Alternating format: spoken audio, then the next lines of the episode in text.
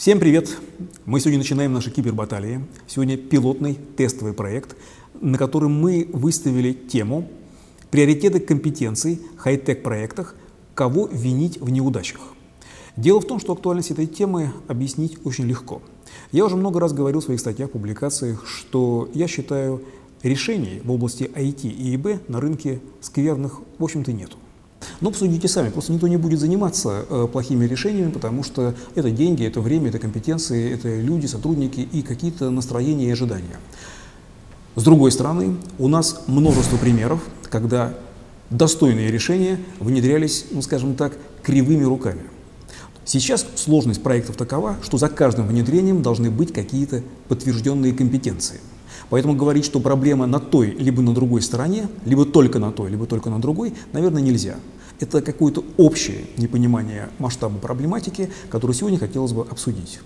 И прежде чем к этому перейти, буквально два слова об нашей ассоциации БИСа, которая объединяет специалистов в области информационной безопасности.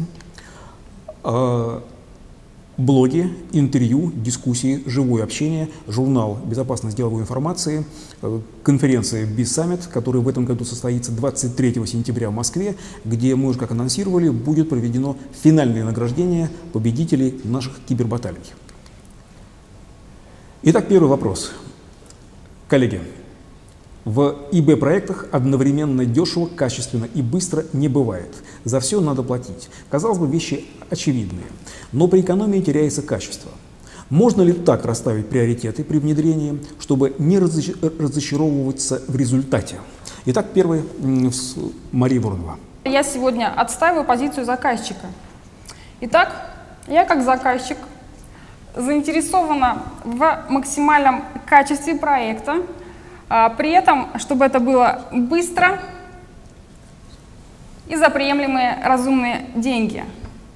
Но на практике выходит, а, когда обращаешься к вендору, к интегратору, к исполнителю любых задач, а, начинается разводка и навешивание большого количества ну, либо ненужных задач, мероприятий, да, там, дополнительных проектов – а, либо дорогостоящих. То есть мое мнение, что интеграторы, они не заинтересованы конечном качестве выполнения проектов, а если заинтересованы, то далеко не все. И хотела бы это иллюстрировать следующим примером из жизни.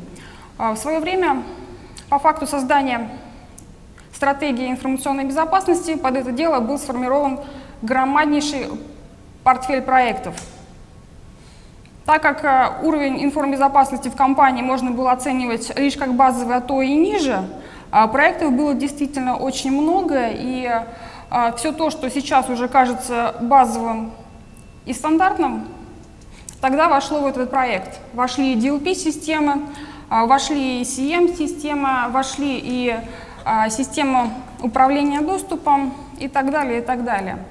И этот портфель проектов сформированный мы в свое время показывали большому количеству исполнителей из числа интеграторов тех или иных решений и просили оценить. А, коллеги, вот ни один из интеграторов а, не пошел копать глубже, не спросила, нужно ли это нам на самом деле,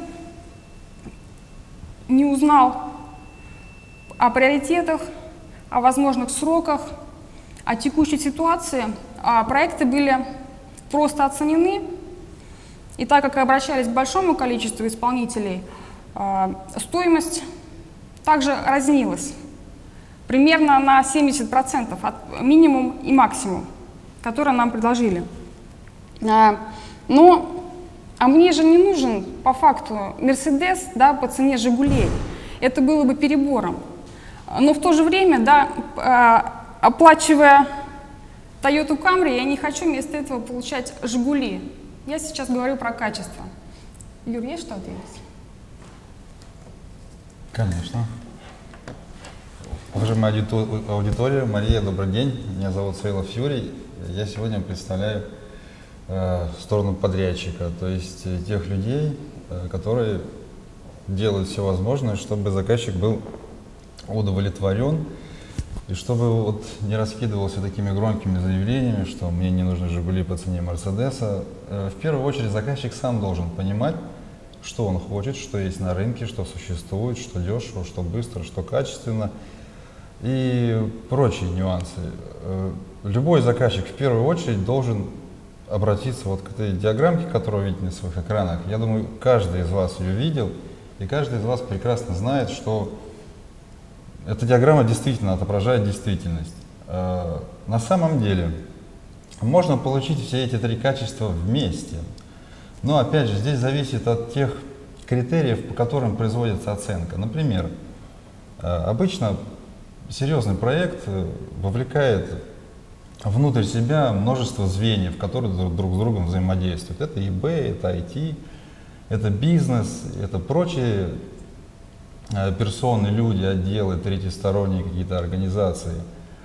И, разумеется, чтобы выполнить полный спектр работ, узнать все нюансы, все выяснить и досконально все изначально, все это займет время. Поэтому быстро уже не получится. Так как объем будет большой, вряд ли получится дешево. Вот. Э, ну, качество зависит от вот этих двух факторов. Например, быстро ли дешево ли, дорого ли. На самом деле получить все вместе можно, но это будет типовой проект, это будет шаблонный проект, это будет проект из коробки, э, куда не будет вовлечен бизнес, то есть решение будет стоять сбоку, можно сказать для галочки, да, будет выполнять свои функции, да, по каким-то количественно-качественным показателям э, будет выполнять весь свой заявленный функционал, но, опять же, без, без тюнинга это вряд ли кому-то будет действительно нужно. Вот это то, что я хочу сказать. Любой заказчик должен оценивать все трезво. Маша? Да, да, да. Вот а, такой вопрос. То есть вы понимаете, да, что быстро, дорого, а, быстро, дешево и качественно вы готовы такие проекты делать, но при этом всем есть а, понимание что это для галочки, и решение не будет использоваться, а будет где-то стоять в стороне. То есть ты сам только что об этом сказал. Зачем тогда оно нужно вообще? Зачем, в принципе, на него тратить деньги? Скажу следующее. Э, существуют такие проекты, которые действительно заказчик ну, ставит для галочки. Неоднократно сталкивались с подобным. Стоит система, например, CM-система, да, стоит настроена, какие-то метрики э, выдает, события аккумулирует, выдает отчеты, но ими никто не пользуется. Зато освоили деньги. Безусловно, ни для кого не секрет, что внутри компании, внутри заказчиков есть люди, которые ну, на откатах, наверное, сидят, на, на распилах. Да, это, конечно, темная сторона, это плохой пример, но мы ведь сейчас говорим о жизни, о той практике, с которой встречались. Вот. А с другой стороны, иногда заказчику удобнее приобрести какое-то коробочное решение, коробочный проект, шаблонный проект, и затем уже постепенно доводить его либо самому, либо а, потом с помощью каких-то дополнительных соглашений, либо там, с третьей организацией сотрудничать для того, чтобы решение э, настроить, скажем так, тонко под нужды конкретного заказчика. Э, здесь, опять же, ведущим игроком является непосредственно заказчик. Если заказчик приходит к подрядчику и говорит, друг, поставь мне, пожалуйста, вот такую-то антифрод-систему, а, но не говорит о том, что она ему не нужна, потому что у него уже есть, а ему надо деньги освоить. Разве откажется какой-то подрядчик? Коллеги, я хотел бы заметить одно замечание. За последние 10-15 лет на российском рынке накоплен огромный опыт ведения самых различных проектов. То есть это уже действительно выросло целое поколение, целая культура проектных менеджеров, которые на первых стадиях проекта понимают, каков это проект. Потому что сейчас, конечно же, э, вы лукавите. Каждый говорите о тех проектах, которых вам выгодно представить в том или другом свете. Но э, понятно, что они бывают разные. Говоря об опыте проектов, получается, что проектный менеджер должен понимать с первой встречи, о какой модели экономического взаимодействия идет речь. Либо проект для галочки, либо для результата. Это так? Ну, можно я отвечу? на самом деле э, мы заранее не можем знать, это проект для галочки или это проект э, действительно важный там, для бизнеса, для безопасности, для IT. Э, никак не предугадаем. Есть требования, есть договор, есть какие-то метрики, мы начинаем работать. А как ее будет использовать заказчик, там может такая ситуация возникнуть. Сменилось руководство, руководство говорит, это решение, оно не входит в best practice, мы его использовать не будем. Ну, так как уже внедрили, ладно, пусть оно постоит. Такие случаи тоже бывают. Маша? А я не соглашусь, а, потому что, как правило, обычно сразу же, еще до заключения всех договоров, становится очевидным. А, либо компания хочет купить талон техосмотра, а, либо же она хочет пройти полноценное техническое обслуживание да, и добиться нужных результатов. Как правило, это все-таки оговаривается и при планировании всех дальнейших работ учитывается. Ну и надо сказать, что, конечно же, проекты для галочки а шашечки, они обычно дешевле. Спасибо. И я попрошу выдать нашу, для первого вопроса нашу форму голосования. За кого вы голосуете, за кого вы готовы отдать свой голос? Смотрим, смотрим, да. А интересно наблюдать за этими циферками, как они бегут. Угу. Представим себе в предвыборном штабе. Да, да, да, да. Как будто находишься в предвыборном штабе и начинают голосовать против всех. Трамп и Хиллари. Сдается мне, что Юра наполнил аудиторию своими сторонниками. Не факт, отрыв невелик. Но пока не велик, пока только первый раунд. Итак, в первом раунде победил э, Юрий Савилов. Пока так, да. Против всех на втором месте. Отлично.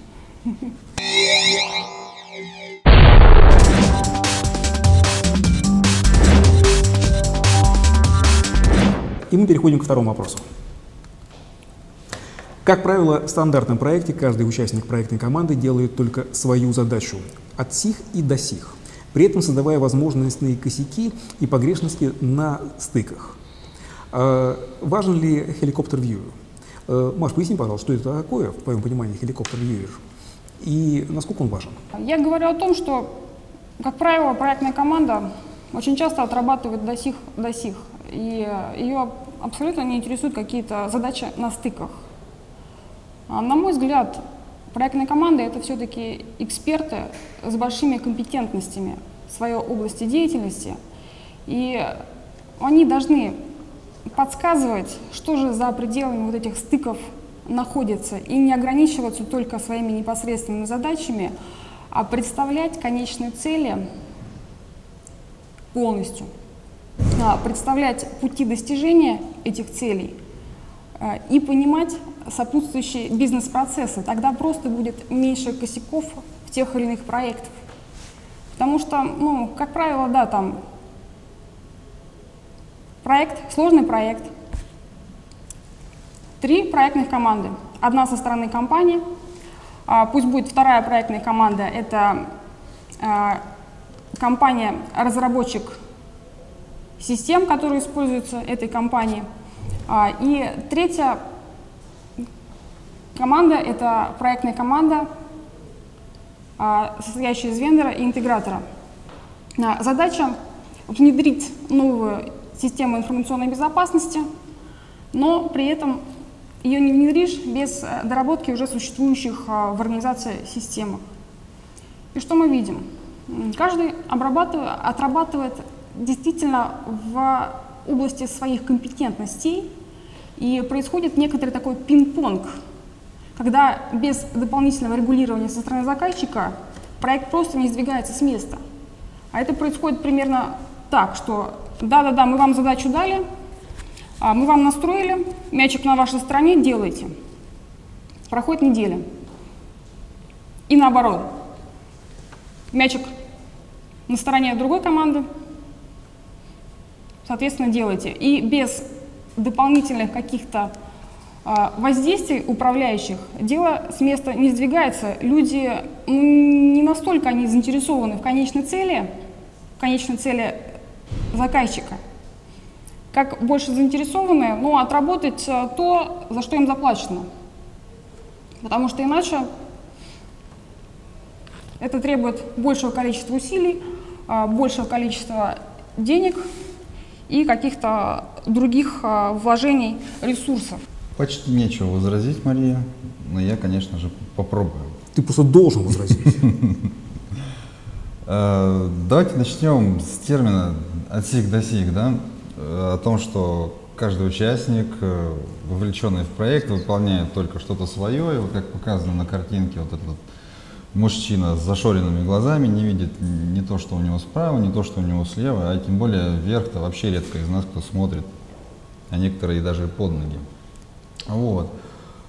Хочу сказать, что для достижения успеха команда должна работать, должна работать слаженно, и каждый участник команды должен понимать, какой цели, отталкиваясь от каких задач, движется его э, коллектив для того, чтобы завершить проект вовремя, в срок, качественно, чтобы заказчик наш любимый был полностью удовлетворен, а, ибо, ибо просто срубить денег и убежать – это неправильно. Это потеря имиджа, это потеря лица, это как э, в сказке про того мальчика, который кричал «Волки-волки!», вся деревня бежала, убегала, пряталась, хватала вилы, два кричал, три кричал, а на четвертый раз появились волки, он закричал «Волки!», а никто не вышел, и волки всех это перегрызли. Так и здесь. Э, некачественный заказчик, некачественная команда, да, раз, два, три, срубит денег – говоря русским языком, но потеряет при этом лицо и больше проектов э, этот подрядчик не получит. Вот. Э, о, возвращаясь к тому же от сих до сих, каждый участник команды, на мой взгляд, должен четко представлять задачи, цели, работать там, рядышком, плечом к плечу слаженно, вот как на моем слайде показан какой-то отрывок из волейбольного матча. Аналогия с волейбольной командой здесь следующая. Каждый участник команды должен уметь, например, в волейболе подавать мяч. Вы прекрасно знаете, что в волейболе есть переход хода. Подает любой участник команды, должны вместе ставить блок, отбиваться от соперника, от, от мяча соперника. А, плюс, естественно, у них должен быть тренер. Тренер в нашем понимании это руководитель проекта, который сидит где-то он там на скамеечке повыше, смотрит, подсказывает, координирует, направляет и помогает. Э, помогает, естественно, достичь наилучшего результата. Разумеется, кто-то в команде может подавать хуже, кто-то лучше, потому что все люди разные, действительно задачи у различных участников разные, но так или иначе должны взаимодействовать. Если даже кто-то напрямую не, соприкасается, не соприкасается, то через наставника, через тренера, через руководителя проекта, через руководителя группы. Хороший пример с аналогией с волейбольной командой, но есть два замечания. Во-первых, мы живем в стране, в которой плохо играют в командные виды спорта. И попробуй сейчас современный бизнес, современная сложность проектов представить как волейбол, в котором на поляне одновременно играют в два мяча. И за каким мячом побежит команда? И кто будет принимать решение, какой мяч сейчас приоритетен, если они все одинаковые? Вот тут начинается э, вера в то, что истины, которыми нас MBA учил последние годы, они рассыпаются на глазах. Это во-первых. Во-вторых, у нас в комментариях пришли интересные замечания. Во-первых, мне понравилось предложение про юберизацию интеграторов. Вот это, мне кажется, тренд, который будет рулить в ближайшие годы. Я в него верю. Во-вторых, э, Коллеги правильно заметили, что контроль и управление проектами – это не одно и то же. Прокомментируйте, пожалуйста, ваши взгляды. Контроль и управление проектами, ну, на мой взгляд, это вещи схожие, а, но управление проектами – это более широкая область, а контроль – это ее составляющая. Потому что задача проектного менеджера – это осуществлять Планирование, я сейчас беру по верхам, да, осуществлять э, координацию членов рабочей группы в зависимости от их ролей. А, также обеспечивать операционную деятельность управления проектами и контролировать сроки, контролировать какие-то рэперные точки. То есть контроль – это задача проектного менеджера. Без этого никак, действительно. И одно от другого, на мой взгляд, все-таки неотделимо. Да, я предлагаю такие прям подробности не вдаваться, контроль, управление. Давайте модель немножко упростим, и пусть руководитель команды осуществляет и то, и другое, да?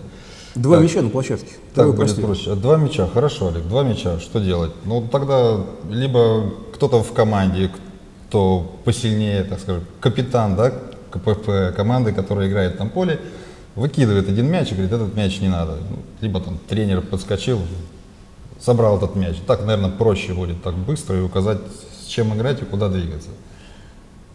Вот, хочу упомянуть эту уберизацию, интересный термин, я его не слышал, уберизация интеграторов. И, я так понимаю, аналогия с сервисом такси Uber. Да. Но не, на больших проектах такое дело не, не, пойдет. Пока. Да никогда не, не, не, пойдет. Э, юберизации трудно достичь даже в каком-то более простом, более приземленном бизнесе, типа э, ремонт квартир. И такой непредсказуемый результат бывает. И, о, нет, здесь трудно оценивать, трудно, трудно рейтинги собирать и так далее. Нет, до этого дела не дойдет. Маленькие задачи, пожалуйста. Большие, крупные проекты, да нет, никогда. Маша? А, по поводу юбилизации и рейтингов. Так у нас уже сейчас есть а, премия за лучшие проекты в той или иной отрасли.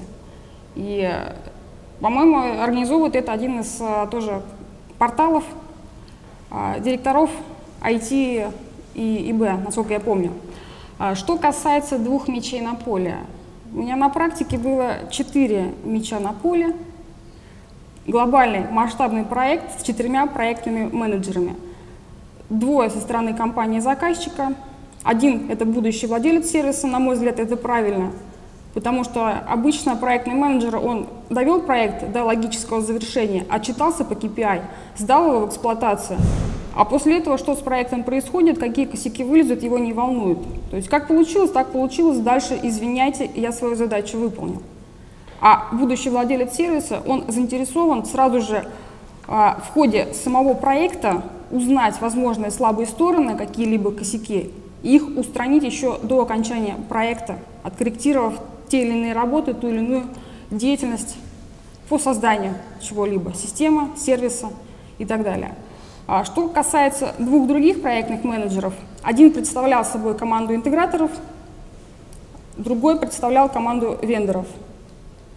И проект получился успешным, он был доведен до конца, несмотря на все трения, а, на все разногласия и на четыре мяча на поле. И я считаю этот проект достаточно успешным. Я думаю, что нам пора переходить к голосованию, но пока будем голосовать, я э, отвечу на вопрос, который адресовали мне. Как я вижу юберизацию интеграторов? На мой взгляд, э, не вижу пока вопросов. Да, вот последнее. Голосуем, отдаем свои голоса за того или за другого участника. А я прокомментирую. На современных проектах я очень часто вижу, что остаются какие-то участки, за которые отвечают оба, и заказчик, и интегратор, и участки, за которые не отвечает никто. И вот эти участки, за которые не отвечает никто, их, ну, как второй, третий, четвертый и пятый мяч на площадке. Выяснять долго, кто прав, кто виноват, это долго, это потеря времени. Вот тут и нужен тот самый юбер-интегратор, который быстро приходит и подхватывает э, решение этих проблем с лету. Э, я думаю, что мы к этому придем. Если мы не готовы сейчас в таком формате работать, это не значит, что мы не будем готовы работать в нем всегда. Жизнь заставит нас. Так, еще 30 секунд голосуем и определяем результат. Ну же, по, по итогам второго побеждает против всех.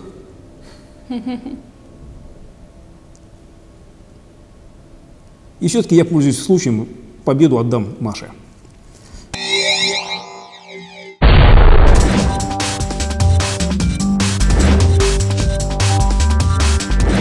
Третий вопрос. Как оценить качество и компетентность проектных команд?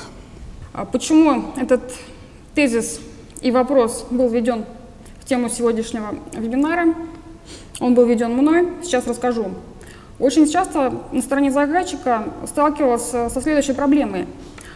А, по факту проект тянул один, но максимум два человека. То есть это такие мега-игроки, либо даже играющие тренеры, что все другие участники проектной команды с ними абсолютно не котировались.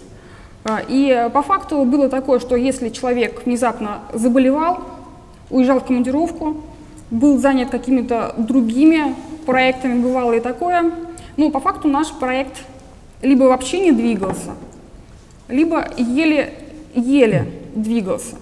И в качестве примера хочу привести следующий случай. А, как раз э, однажды такой сильный игрок, участник проектной команды со стороны компании-исполнителя, отлучился, по-моему, в командировку. Но уже были назначены и запланированы встречи, встречи с бизнесом, на которых требовалось уточнить а, те или иные нюансы в различных бизнес-процессах, чтобы потом далее а, планировать деятельность и функциональность, планируемой к внедрению системы. Человека заменил, человека-эксперта заменил другой участник проектной команды. В итоге я понимала, сидя на этой встрече, что если сейчас не взять полностью инициативу в свои руки и, что называется, одеяло на себя, встреча будет провалена, бизнес будет недоволен, а, а мы потом а, огребем по полной от того же бизнеса на предмет, кого вы к нам привели. И это действительно было так. В итоге, по факту, я сама, как представитель заказчика на этой встрече, выполнила, извините, работу компании-интегратора, компании-исполнителя. Окей, да, обратную связь я проектному менеджеру дала на эту тему, но решили попробовать еще раз с этим человеком и пригласили его на встречу уже с представителями IT, а, где тоже должна была обсуждаться планируемая к внедрению система, но уже с технической точки зрения, техническая составляющая. Что же прошло на выходе? Тут то же самое, человек не справился. И создалось полное непонимание того, что же этот человек делает, ну, казалось бы, в проектной команде очень сильного интегратора. Очень хороший пример очень плохой команды. Вот, что хочу сказать. Какая есть, уж видите. Что хочу сказать. Э, разумеется, взваливать на одни плечи э, задачи нельзя неразумно, это неправильно.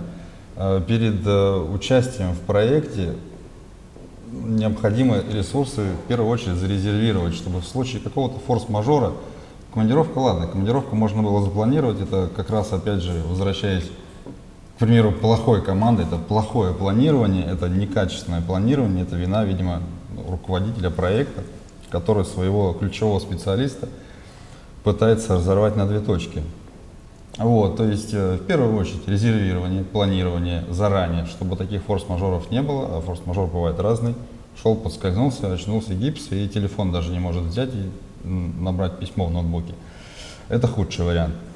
Вот, поэтому, поэтому качество проекта команды в первую очередь оценится по результату. Заранее составляется перечень участников, обязательно резервирование ключевых звеньев этой команды, если это инженер, то их там должно быть один-два с необходимыми компетенциями, с необходимым опытом. И заказчик вправе это требовать, вправе требовать подтверждения, вправе требовать подтверждения опыта, образования, профильного, курсов дополнительных и прочего. Вот. Резервирование должно быть. Это одно из условий качественно выполненного в будущем проекта. Мария. Я хочу поделиться, как мы научились справляться с данной проблемой и заранее оценивать проект, проектную команду. Не знаю, как в государственных конкурсах, но вот э, в стандартных конкурсах э, коммерческих компаний э, более мягкие условия. И мы включили в состав конкурса обязательное требование по проведению ассессмент-центра для оценки соответствующих компетентностей проектной команды. И ввели условие, то, что участниками данного ассессмента являются топ-1 и топ-2 выигравших компаний со своими проектными командами. Каждая проектная команда представляет на таком ассессменте свое видение проекта, представляет свою проектную команду и рассказывает о компетентностях каждого из участников. Здесь же дается право задавать абсолютно любые, ну, в пределах допустимых, конечно, и необходимых возможностей вопросы, таким образом снижая риски того, что та или иная команда будет слабее. И на выходе результаты ассессмент-центра, они будут решающими. Это раз. И во-вторых, а, обязательное условие. Компания-исполнитель не может менять состав заявленной проектной команды. Это четко прописывается в договоре в виде дополнительного соглашения. Вот. Таким образом, после того, как за практику взяли подобное отыгрывание конкурсов, э, провальных проектных команд стало в разы меньше. Люди начали задумываться о том, кого представлять заказчикам, чтобы выиграть тот или иной конкурс. Маш, спасибо. Э, вижу в ленте вопросов в чарте. Очень много разговора идет о проектной команде, о лидерах, э, о уставе проекта. Устав проекта Вот э, мне кажется, что вера в босса и во все эти прочие вещи, которые сейчас были перечислены, она тоже уходит в прошлое, ведь становится каким-то анахронизмом. Мне не раз приходилось слышать от заказчиков жалобы на то, что исполнители ведут себя не самым лучшим образом, начиная шантажировать свой бизнес, своих руководителей. И в результате требуя повышения зарплаты, ставя ну, на, не сводя на нет весь проект, в котором они участвуют. Как следствие, на проекте меняется 2, 3, а то и 4 команды. Каждая смена, она откатывает проект на какой-то шаг, два шага назад. Качество тоже хромает. Никакими уставами, ничем это решить нельзя. Вот эта проблема, она как сейчас решается в вашей практике? Ну, как я уже сказала, включается обязательным пунктом договор, и компания-исполнитель обязуется выплатить неустойку в случае таких форс-мажоров. И, кома и команда исполнителей этим самым шантажирует компанию свою. Этим же пунктом. Юра? Заказчик.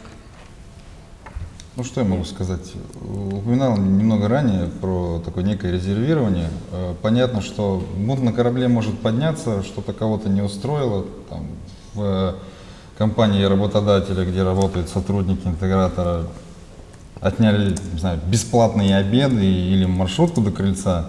Вот. Бунтанули, все ушли. Понятно, что смена команды, новая, вот в курс дела и так далее, все это займет много времени. Но это скорее можно отнести к форс-мажором, то есть в правильно составленной команде, где есть замещающие ее члены. Э, такого в принципе быть не должно. Разумеется, какая-то текучка может быть, но если коллектив сформирован, уже сделал вместе не один проект, где э, руководитель понимает нужды своих подчиненных, такой ситуации возникнуть не должно, и, разумеется, подрядчик должен минимизировать эти риски, это полностью риски на его стороне. Заказчика можно понять. Меняются три раза команды, конечно, это плохо, это задержка. Это, в принципе, ну, некрасиво выглядит, непрофессионально. Такого быть не должно, это нужно как-то решать. Ну что ж, переходим к голосованию. А пока прокомментирую услышанное. Быть не должно и происходит, это не всегда одно и то же. Так, пошло голосование. Это как, это как коррупция. Быть не должно. Ну да, это как коррупция быть не должно, но она бывает. Поэтому э, слова о том, как с этим бороться, ну как и с коррупцией в том и другом случае, э, очень похоже на цитирование моей любимой главы из книги «Как отвечать на вопросы прессы, если ты руководитель проекта». То есть все правильно, все хорошо, но практика говорит о чем-то о другом. Так, ну теперь у нас все-таки пока против всех уступает Маша. Нет, а реально смотришь на эти циферки и понимаешь, как вот в каком-то избиркове сидишь, смотришь за результатами голосования. Нет, все-таки против всех победил. Угу. Условно победил. Угу. Да. Так, еще 30 секунд и завершаем.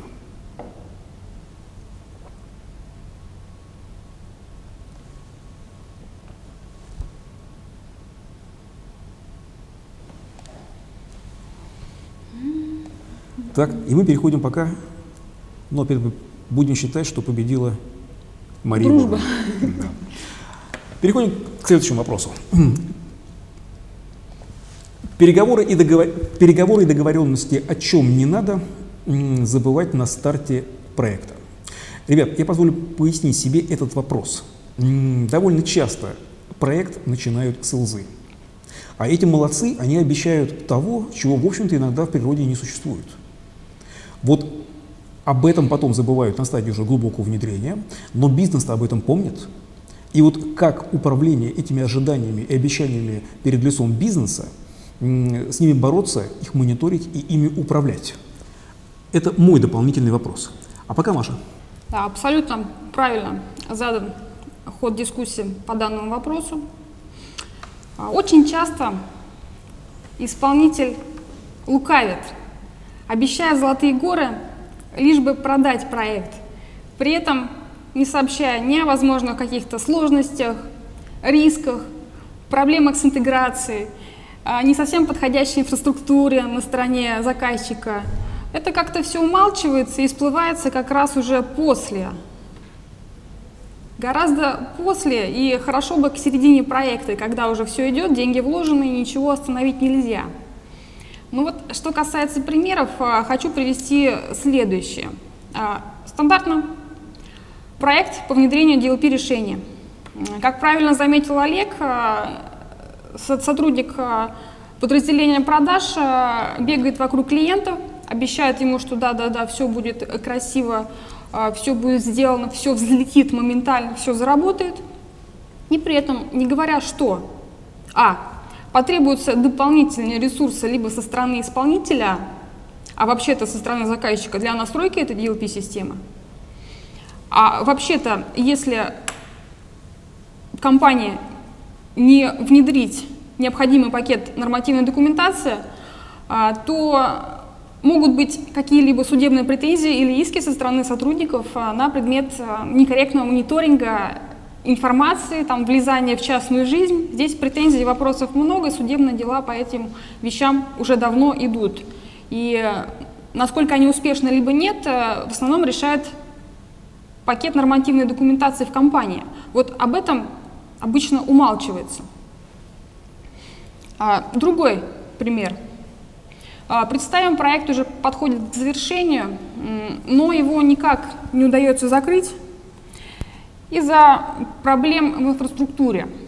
Ну, то есть, ну, до конца он никак не вкорячивается, что делать никто не понимает, и э, начинается вот этот пинг-понг заказчика-исполнителя. Когда исполнитель говорит, а вот вы знаете, вот э, у вас здесь компьютеры слабенькие, поэтому вот, ну, не встает на них система, вы компьютеры замените, мы вам проект закончим, все будет хорошо. Другой момент. А, а здесь вот какая-то операционная система Windows, как бы она кривая, уже засоренная, там уже засоренная большим количеством мусора, там других систем. А вы переустановите Windows вот на парке в тысячу компьютеров, и мы вам все сделаем, все завершим, как бы, да, система, ну пусть будет мониторинга, а, взлетят, все, все заработает замечательно. И вот начинается вот такой вот конфликт. То есть, с одной стороны, заказчик жаждет быстрейшего окончания проекта, успешного окончания, чтобы отчитаться по срокам а, ненарушенным, по соответствующим KPI, которые, как правило, а, устанавливаются в том числе и бизнесом, дабы оправдать вложенные в проект инвестиции. А исполнитель говорит, нет, извините, как бы вот э, такие-то такие условия начинают пред- предъявляться. И о чем идет здесь речь? О том, что вот эти все нюансы максимально качественно, максимально э, подробно, ну и, соответственно, от этого будет зависеть качество, требуется впихнуть вот в эти вот начальные договоренности.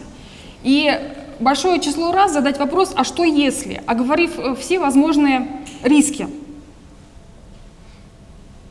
Еще вопрос, Кюр, Кюра, тебе.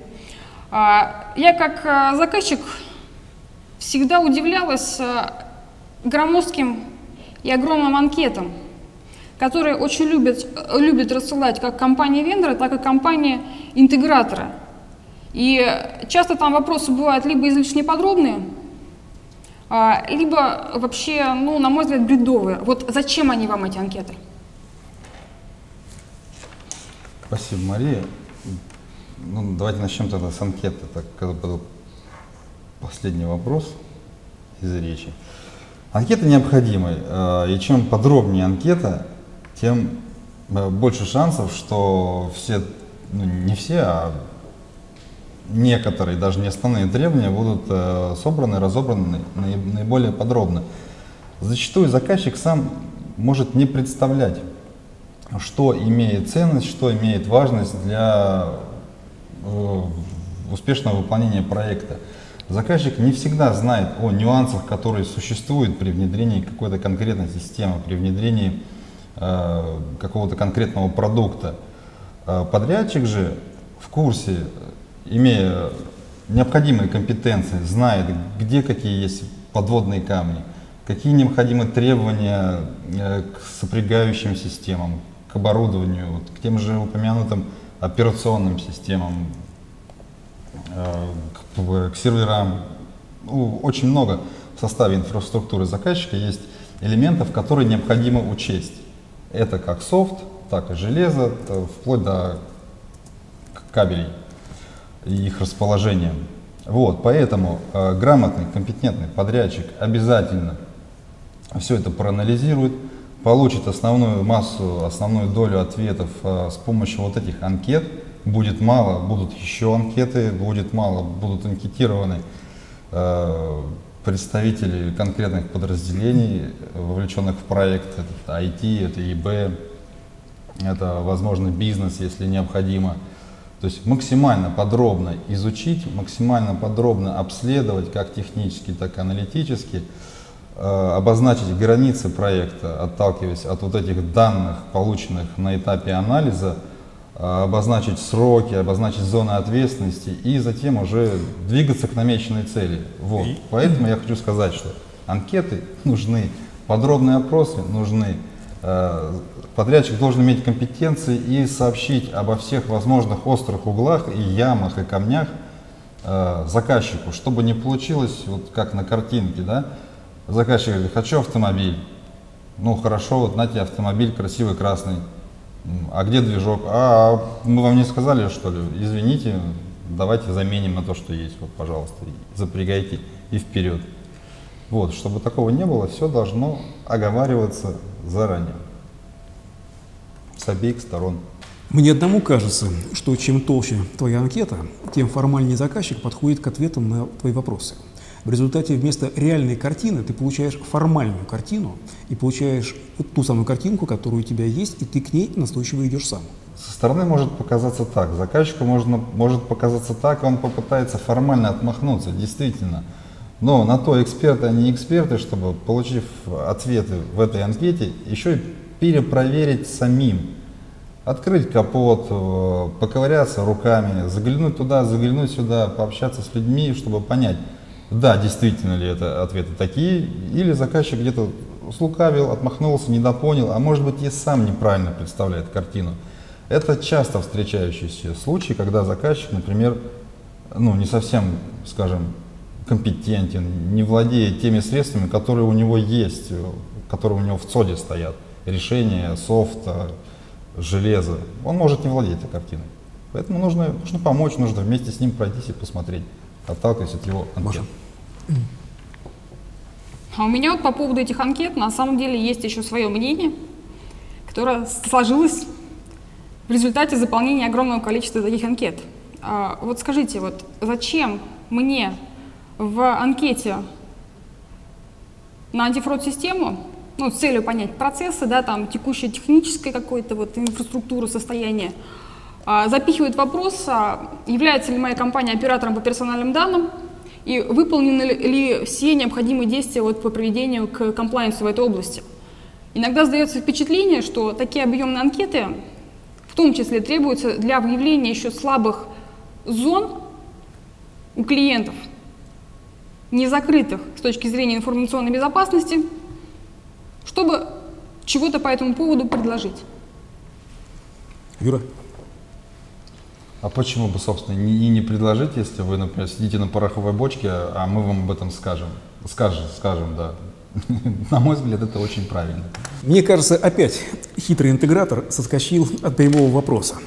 Ну что ж, это его право, это его бизнес. Э, запускаем голосование.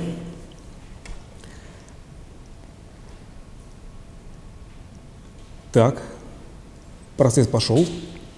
Против всех.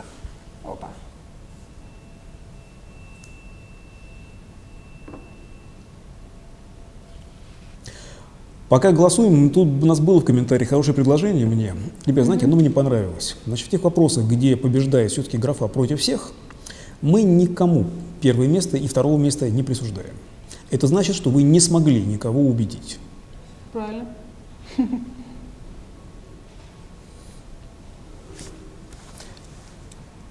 Так. Ну что ж, еще 30 секунд.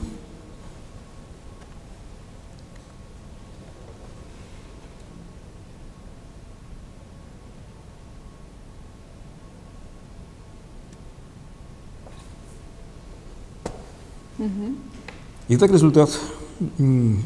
Юра, победа твоя. С чем тебя поздравляю. Спасибо. Не ждал, скажи еще. Да.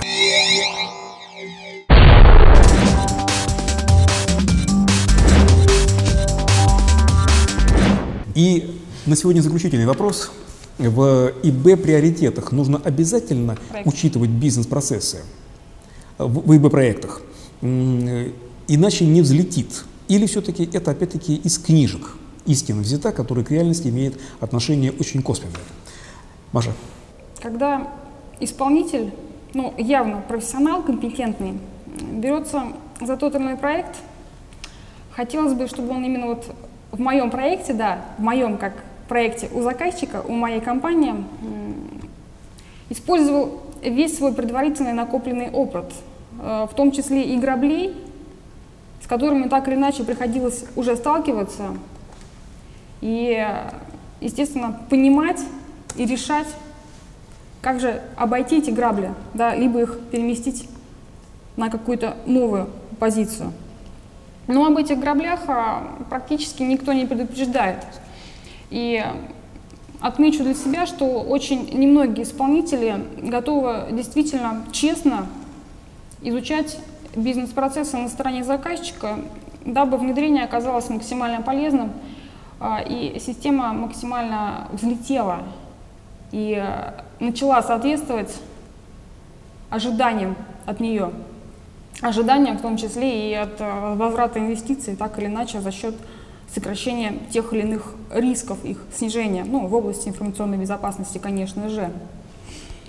И вопрос, а, либо, опять же, возвращаясь к качеству проектных команд, не знают, либо по каким-то причинам не говорят, а, дабы не усложнить проект, не увеличить его стоимость, а, не усложнить себе работу, да, когда договор уже подписан, а оказывается, что фактически-то работы выполнены быть могут, а, а потом система, ну, заказчик, сам разбирайся, пожалуйста. Мы все сделали, акции подписали, система работает, всем параметрам она соответствует, а то, как вы ее будете использовать, и то, что у вас, возможно, не все бизнес-процессы в эту систему перенесутся, ну, в этот процесс информбезопасности только что созданный, и система создаст больше проблем, чем пользы, это вот э, вы, заказчик, э, сами разбирайтесь, сами решайте. Вот э, в качестве примера хочу иллюстрировать следующий, опять же, пример. Внедрялась антифрод-система. Система мониторинга транзакций юридических лиц на предмет мошенничества. Проект шел отлично, действительно, все планирование прошло, там предварительные какие-то опросы, выяснения нюансов, также уже этап прошел. Создали архитектуру нужную, запроектировали вот это вот все. И наступил момент, когда уже вот скоро-скоро, через буквально два месяца, необходимо будет переходить в опытную эксплуатацию. И пришлось именно компании-заказчику совместно, притянули все-таки да, исполнителей, а, выяснять а, подробнее те или иные бизнес-процессы и возможности использования этой системы. И что же выяснилось? Выяснилось следующее, то что бизнес-подразделения в планах которого было как раз э, начать эксплуатировать данную антифрод-систему, уже такой мини-коленочный антифрод проводит, но проводит его в абсолютно другой системе, во внутренней системе компании. И не только на предмет э, мошеннических транзакций, но и на предмет там, каких-то своих дополнительных платежных нюансов. И что же выходило? Ситуация следующая. Платеж идет, сначала его тормозят в антифрод-системе, если он похож на подозрительный платеж, а далее его проверяют в течение, пусть будет 20 минут, получаса, дальше продвигают, и он повторно тормозится уже во внутренней системе, либо с той же самой целью, либо, скорее всего, с несколько другими целями, но повторно останавливается. Что же произошло с точки зрения бизнеса? А система, задачей которой было упростить и автоматизировать деятельность по контролю платежей, задачу свою не выполнила, а ровно умножила трудозатраты на подобные процессы вдвое, приумножила. Действительно, с этим разбирались, схватились за головы, как быть, что делать, ведь в таком виде систему продакшн запускать нельзя, это, это недопустимо на самом деле. То есть вместо того, чтобы облегчить и автоматизировать, усложнили, да еще и два раза. Начали разбираться, что как. Ну и, конечно же, искать выход из сложившейся ситуации. Выход нашелся, оказалось, что в функционал внедряемой антифрод-системы возможно перенести все те правила, которые были во внутренней системе. А, вопрос был решен, слава богу, повезло, выбрали правильную систему. А если бы нет? Получилось, что проект можно выкидывать в мусорную корзину, проект был дорогостоящий, многомиллионный, из-за недостатков. Вот недостатков кого? На мой взгляд, недостатков исполнителя, которые, если они уже хоть раз внедряли систему в реальной компании, они могли уже предусмотреть и пояснить заказчикам, которые эту систему не внедряли и все подводные камни уже ощупали по ходу проекта, о таких рисках и предусмотреть э, сразу подобное и внимательно отнестись к бизнес-процессам. Спасибо, Мария. Э, прям текущий тезис перекликается с предыдущим у нас с вами. Э, для начала хочу сказать, что да, бизнес нужен, бизнес нужно вовлекать, бизнес нужно привлекать, объяснять, договариваться, так как это именно тот заказчик в абсолютном большинстве случаев, которому система необходима. Вот. Э, что касается антипримера, который был приведен с антифрод-системой, можно прямо брать куски из предыдущей нашей беседы и сюда вставлять. Недостаток аудита, недостаток э, планирования и, возможно, недостаток анкетирования, которую вы так не любите заполнять анкетки, да? А там, скорее всего, такая графа была. А есть ли у вас что-то для антифрода? Используется ли у вас что-то? И, скорее всего, вот так вот отмахнулись. А подрядчики, видимо, был не очень, э, не очень обязательным и поверил на слово, а не перепроверил. Вот. А в общем-то, да, бизнес необходимо привлекать. У бизнеса, к сожалению, э, зачастую бывают неправильные э, представления о внедряемых системах, о результатах, которые должны быть достигнуты. То есть или бизнес хочет кружавчики, которые будут только мешать ехать, да? В этом случае бизнес нужно, нужно направлять в правильное русло, Нужно предлагать какие-то обходные пути, возможно, другие решения, которые удовлетворят, которые будут более правильными, более прямыми, более работоспособными и не будут вот так вот, например, дважды блокировать операции, потому что э, вот приведенный пример с блокировкой операций, он в первую очередь сказывается на репутации компании заказчика. Репутационные риски их даже деньгами нельзя померить.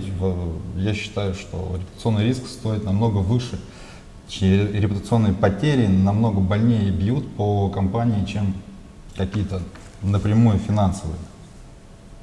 Вот, поэтому необходимо двигаться вместе, вместе с бизнесом. Вот на слайдике у нас двое счастливых. Это бизнес и ИБ, А кто бизнес, бизнес? бизнес и заказчик. А здесь зависит от того, сейчас, кто педали крутит, да? Тут и бизнес. Не, бизнес обычно рулит, он, он показывает, в какую сторону двигается, какая-то у него есть основная стратегия, основное направление, нам надо туда.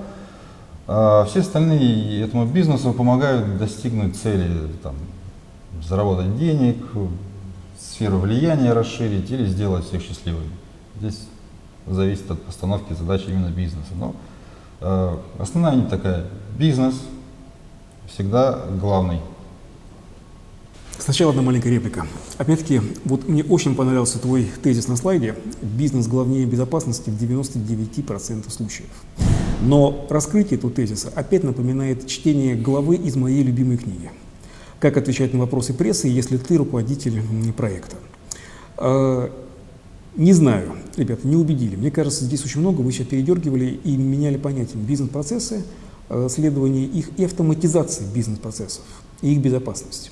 Потому что вот следовать автоматизации бизнес-процессов, так как хочет бизнес, это не всегда правильно. Но как в этом убедить, я не знаю.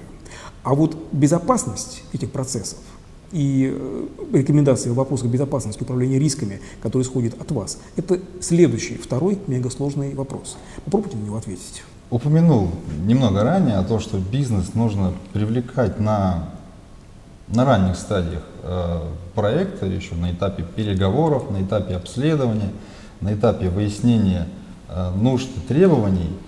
И как раз на этой стадии, если бизнес смотрит не туда, он говорит, я не хочу эти транзакции проверять, потому что проверка добавит 0,01 миллисекунду ко времени транзакции, это задержки, время, деньги. Естественно, компетентный, ответственный подрядчик убедит бизнес, что это необходимо, это снизит репутационные риски, это сбережет ваше лицо, сбережет ваш карман. Э, Предложит э, какой-то другой выход, разумеется, э, голую систему, никак не защищенную, ни один разумный подрядчик не оставит. Бизнес будет говорить, я не хочу это защищать. Подрядчик скажет, надо, давай найдем наиболее приемлемый вариант, который устроит вас как бизнес. Он точно так скажет? Маша. Мария. А, Бизнес, как правило, говорит, что я хочу защищать, защищайте, но я не хочу за это платить. Это первое. А второе, ну, откровенно говоря, ну, что вы верите в то, что бизнес на этапе предпроектного обследования, когда еще там а, ни договора не подписаны, ни деньги не выделены, будет заполнять анкеты, ну, на мой взгляд, это тоже утопия. Потому что кого-то из стейкхолдеров бизнеса в крупных компаниях отловить, а тем более на встречу с каким-то непонятным интегратором да, в области информационной безопасности, ну, практически нереально. Конечно, удается, но вот как раз, наверное, в одном проценте случаев из возможных 99%. Позвольте небольшую реплику. Здесь прозвучал стейкхолдер, я так понимаю, это э, кто-то из наивысшего руководства компании, хозяев компании и так далее. Ну, я чего-то не припомню случая, когда бы э, проект обсуждался напрямую с руководителем компании, руководителем, например, организации подрядчика или, А хотелось или Евгением Касперским. Разумеется, это абсолютно бессмысленно. В большинстве случаев есть люди ответственные как с той стороны, как с другой, которые делегировали необходимые полномочия, которые э, могут, которые вольны принимать решения от лица э, своей компании. Это не должен быть директор. Стейкхолдеры – это те, кто выделяют деньги. Поэтому для проекта, для старта проекта их надо убедить в том, что он нужен. Это главное. Ну что ж, я не дал последнюю реплику произнести Юрию, потому что, э, коллеги, я думаю, что пора переходить к голосованию. И пока э, голосовалка запускается, я позволю себе несколько реплик. Э, Юр, во-первых, мне всегда казалось, когда заходит речь о репутации в России, российских компаниях, то мне всегда кажется, что словосочетание репутационные риски РЖД одно слово лишнее. А какое каждый выбирает для себя сам. Это во-первых. Во-вторых, э, коллеги, это был финальный вопрос, и мы сейчас постараемся определить победителя или, наоборот, его не победить. Э, я благодарен нашим участникам за то, что они, во-первых, действительно попытались ну, какую-то цементировать какую-то бэтл. Сказать, что это был действительно бэтл, не уверен. Они все-таки пытались, как заказчик с исполнителем, договариваться между собой. И, видимо, это нормальное отношение, практика э, партнерства заказчика с исполнителем. С другой стороны, в жизни ситуации бывает гораздо жестче. И тот, кто работал с какими-то монстрами, он знает, ну, монстрами-заказчиками имею в виду, у которых э, огромные бюджеты и огромные юридические ресурсы. Э, вот тут начинаются большие проблемы, и тут уже очень трудно договориться, особенно маленькому интегратору с большой компанией. Масса проблем, которые мы сегодня не смогли обсудить, но, видимо, эта тема на сегодня закрыта не будет. Еще 30 секунд и закрываем голосовалку. Э, коллеги, в ваших вопросах было безумное количество интересных реплик. Я постараюсь еще их просмотреть, с вами связаться и либо за чашечкой кофе, либо по переписке их обсудить и продолжить. А дальше как пойдет. Итак, на сегодняшний день сейчас я окажусь в затруднительной ситуации. Но вот в этом раунде победила Мария. И исходя из того, что у нас во втором вопросе победил против всех, то у нас получается какая-то ничья. Коллеги, вы не убедили никого, но мне с вами было интересно.